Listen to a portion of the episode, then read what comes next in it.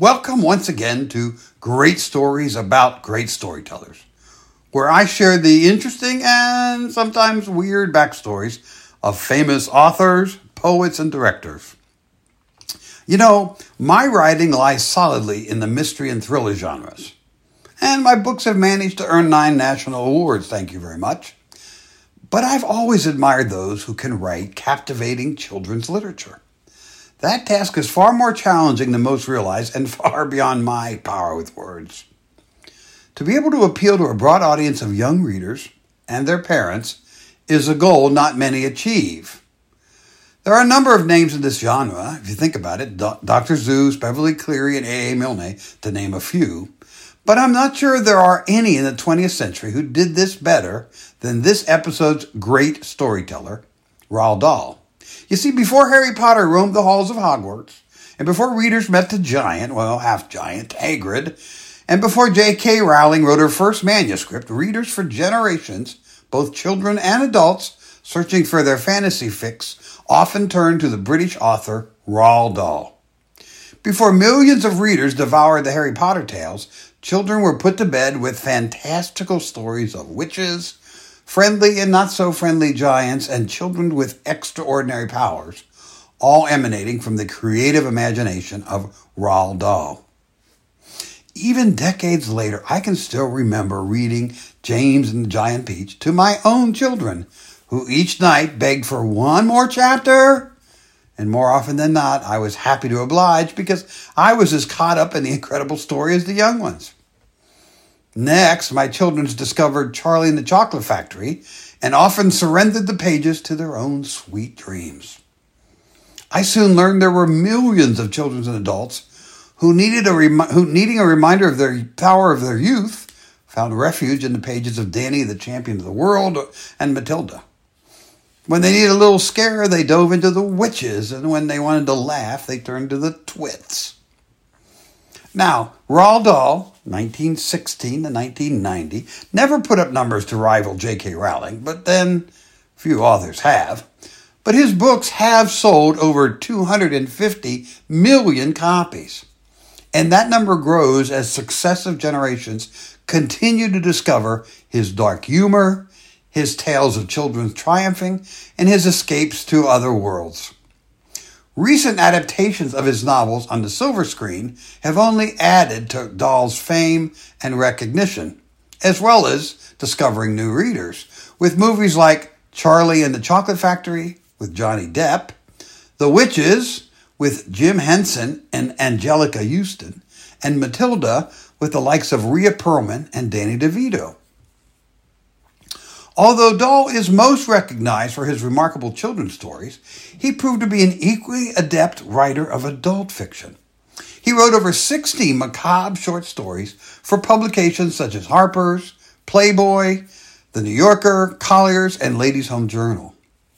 In fact, his adult fiction earned him three Edgars, the award given for the best writing of the year by Mystery Writers of America.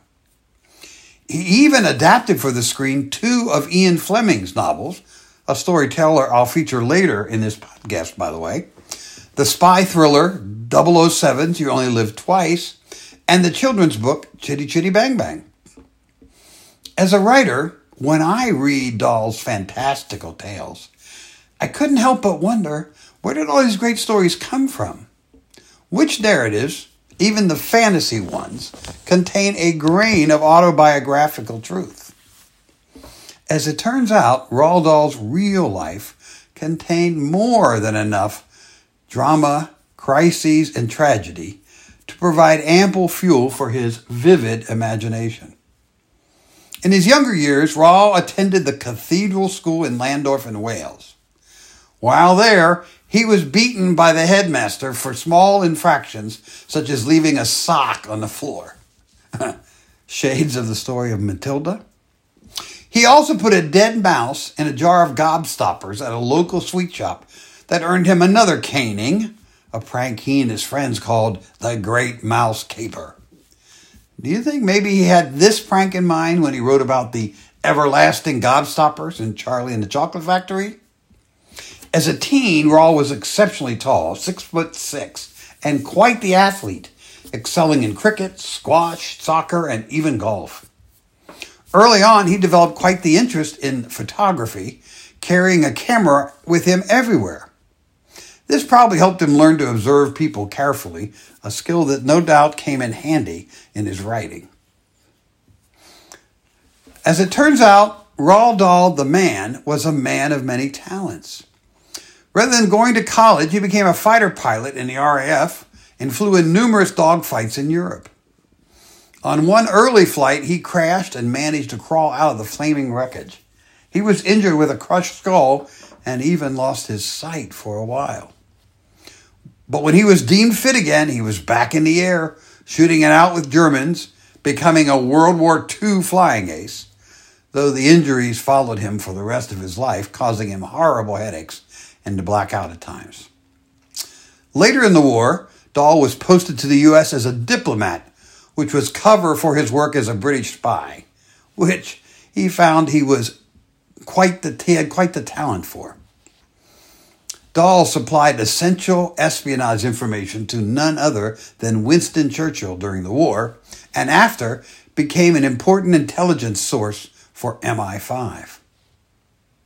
Later in life, he even collaborated with a surgeon and an engineer in inventing a medical device, a valve used to treat the condition of hydrocephalus, a device that has been used successfully on thousands of children around the world.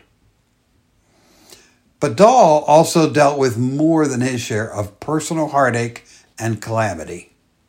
His children's works have often been called dark. Tragedy seems to be part of the fabric of his tales.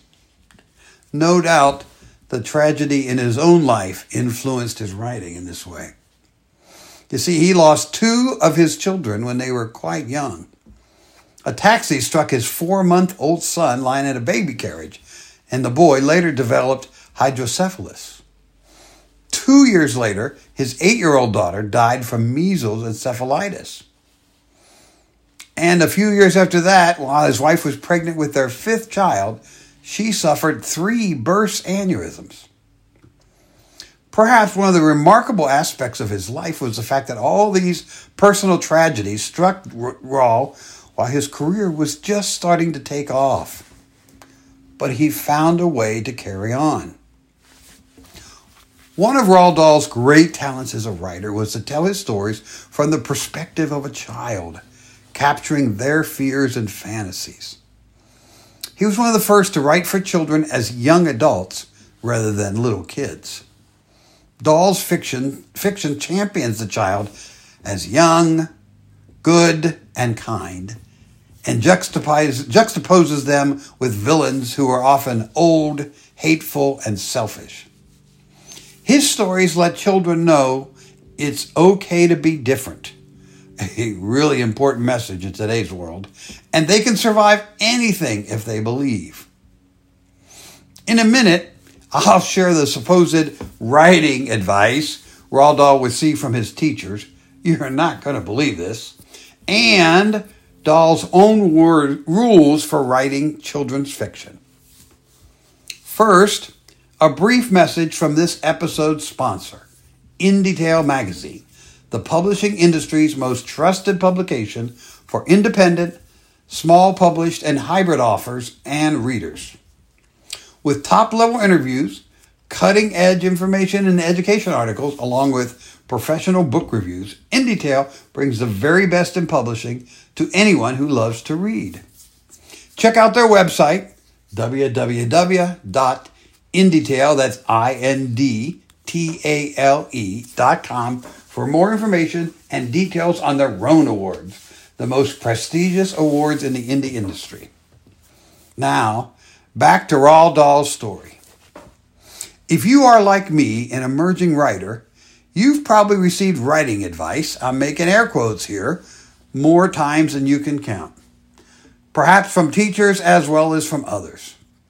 So, for all of us struggling to make our way in the literary world, I thought it might be helpful to learn some of the advice Roald Dahl received from his instructors.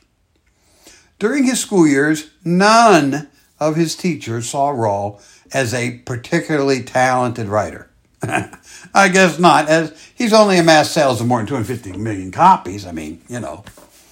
One of his one of his English teachers even criticized, and I quote, I have never met anybody who persistently writes words meaning the exact opposite of what is intended. This comment turned out to be prophetic, as critics have hailed Dahl's playful, inventive use of the language in children's books. No doubt this is one of the reasons kids and adults love them. His invented words work so well because he was skilled in using onomatopoeia, words that sound like what they mean, such as fizzlecrump and swishes. And readers, especially children, understood what he meant and loved it. Dahl knew kids of all ages loved wordplay, and he delighted in it all his life. Just one reason his children's books have remained favorites for more than 50 years. Now to the rules Roald Dahl used in writing children's fiction. Um, and they're probably not what you'd think. Number one, just add chocolate. Number two, adults can be scary. Number three, bad things happen. Number four, revenge is sweet. Number five, keep a wicked sense of humor. And number six, pick perfect pictures. Authors who are interested in following Roald Dahl's example and want to write fun, captivating, and popular children's books might do well to follow his rules. That is, if you want to sell millions of copies. My Haunted Shore Mysteries have not sold millions of copies. Well, at least not yet.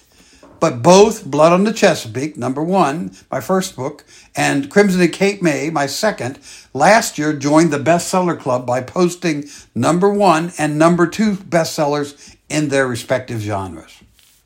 More information on these and the entire series can be found at my website, www.authorrandyoverbeck.com where you can also access earlier episodes of this podcast.